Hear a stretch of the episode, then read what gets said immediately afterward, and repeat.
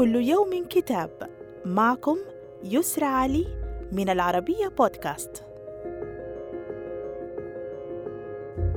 كتابنا اليوم بعنوان أصوات مراكش من تأليف الكاتب الإسباني الأصل إلياس كانيتي.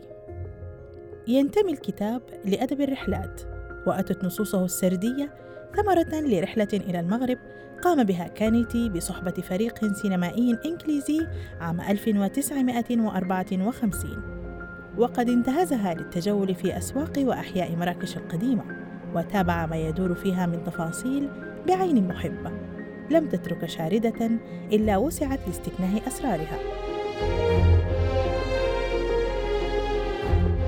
وقد وصف الكثير مما شاهد وعذب روحه وأبهجها في آن واحد. واللافت للنظر في هذه المقالات هو تعاطف كانيتي مع ما يراه من أشكال الضعف الإنساني وهو يتجول في المدينة الحمراء. صدر الكتاب عن دار صفصافة في القاهرة. وإلى اللقاء مع كتاب جديد.